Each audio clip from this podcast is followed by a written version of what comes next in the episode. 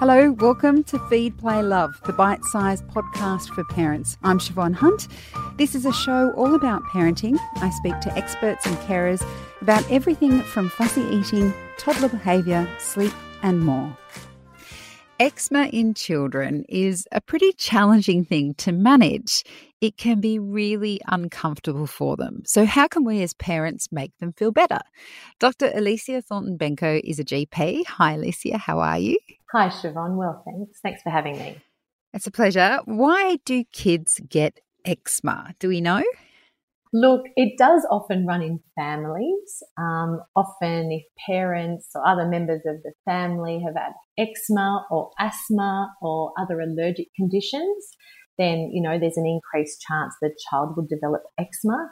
Um, there's definitely that atopic, atopic allergic sort of um, background to it, but really it's a chronic inflammatory skin disease. Um, and sometimes we actually do call it atopic dermatitis. What does it look like? Can you tell immediately if a child has eczema? We usually can. I mean, sometimes there are other conditions we do need to consider, but often the lesions, they can be red, they can be scaly, depends if they're fresh or they've been there for a while. If they've been there for a while, that can have sort of thickened skin. Um, the lesions often can be itchy, and sometimes, unfortunately, they can be become infected. If it's an older lesion, sometimes the skin in that area can change pigmentation. And then the location um, certainly can occur often, especially in children, in the flexural, you know, creases or the extensor surfaces. Um, so, you know, sometimes, you know, people often ask, how do you know it's eczema? It's not a cradle cap, you know, around the, the head or other areas in the flexors, the flexures. Um, cradle cap itself is like what we call a seborrheic sort of oily dermatitis, and it usually doesn't itch. Um, and it does look a little bit different. Um, so we usually can tell the difference for sure, but, you know, skin conditions can have a lot of overlap. Do certain things make the eczema flare up? Yeah, look, this can be vary from individual to individual, um, but certainly there are often triggers, and these are worth noting for family members and carers. You know, it could be just dry skin, although recently there was a paper that came out that was saying maybe dry skin is not as important a trigger as we once thought, but in my experience, it's definitely a trigger. Um, so dry skin itself, then say chlorine, soaps, detergents, other factors. So if your child has eczema, been diagnosed with eczema, and has, you know, irritated skin, I think it's very good to look at, you know, what products are they using, you know, is the skin particularly dry, et cetera, and trying to avoid those triggers. I mean, if anyone needs help with that, again, go to your go to your G P, go to your doctor, pediatrician, and, and have a chat about it. But that that's in the first instance. Is it ever affected by diet? Look, it can be. I mean, children who have eczema often have an increased sensitivity with, with food or particular food allergies, and sometimes foods can be a trigger also. Um, depends how severe these outbreaks occur, how often the eczema is occurring, is it associated with other features of allergy? You know, if it's on the milder side, then you can sort of play around with those triggers. If it's much more severe, you obviously want to get, you know, G P and possibly even specialist input or or testing, um, allergy testing. So it, it, it varies accordingly. Do we treat it differently in babies to small children, or is the treatment pretty much standard with our young ones?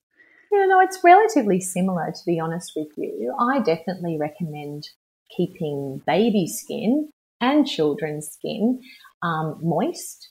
And this doesn't have to be products, you know, try and avoid fragrance. You want the hypoallergenic products, things that are quite basic really.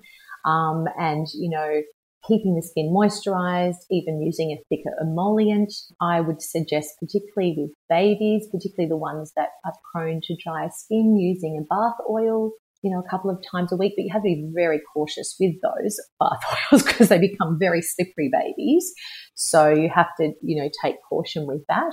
But they're the things in the first instance of, you know, prevention and management, long-term management. If a, a lesion you can start seeing and you've had it diagnosed and you know it's eczema and you're avoiding the triggers, et cetera, then you might just add the emollient to that area. If it starts getting a little bit red, then according to if it's a very sensitive area of the body, you may use a zero point five percent hydrocortisone over the counter up to a one percent hydrocortisone over the counter. But I think before you use that in the first instance, it's best to get, you know, confirm the diagnosis and discuss the management with your doctor about, you know, when they need to come back to see the doctor or when they, when they can manage it themselves.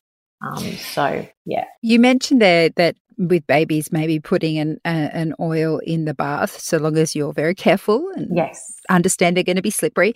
Yes. Um, I thought I remember hearing that sometimes uh, giving your child a cold bath might help with eczema. That is that an old wives' tale, or is there something in that? I actually have to say that's not something I've I've heard myself, but I think if it makes, I mean, children who have quite, there, there are children that have very severe eczema that really interferes with their function in their daily life. Um, so definitely having, you know, a, a bath with cooler water certainly could be healing. We often use wet dressings with those children and, and, and treatment becomes a lot more intensive. So that's very different to what we're talking about just on the sort of mild patch here and there. So I'm not sure if it makes a big difference on the, the small patches here and there, but certainly it's not going to hurt. I think it certainly, yeah, it can be very helpful for the more severe cases. But in those instances, you've you've got a lot of input. They often do wet dressings, even in sometimes in a hospital environment with baths and, and emollient and, and wrapping children. But, you know, hopefully not too many people are, that are listening are experiencing that because that can be quite debilitating to to the child and a family. You've used this word a few times and I meant to ask you what it meant the first time, but what what do you mean by emollient? Emollient is like a really thick barrier moisture, basically.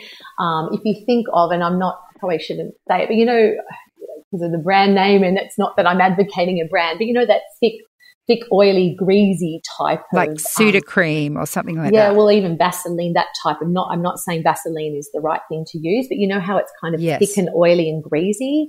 And people yes. often talk about paraffin and paraffin wax, those types of things. So the pharmacist definitely will be able to help people out. Um, so that's what I mean by an emollient. It's a really thick, greasy moisture and barrier all in one.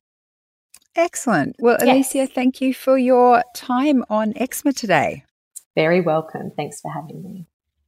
That's Doctor Alicia Thornton-Benko, G P. Feed, Play, Love is a babyology podcast produced and presented by me, Siobhan Hunt. I'd love to hear from you, so if you'd like to get in touch, email me at feedplaylove at the parent brand dot com dot a u. See you next time.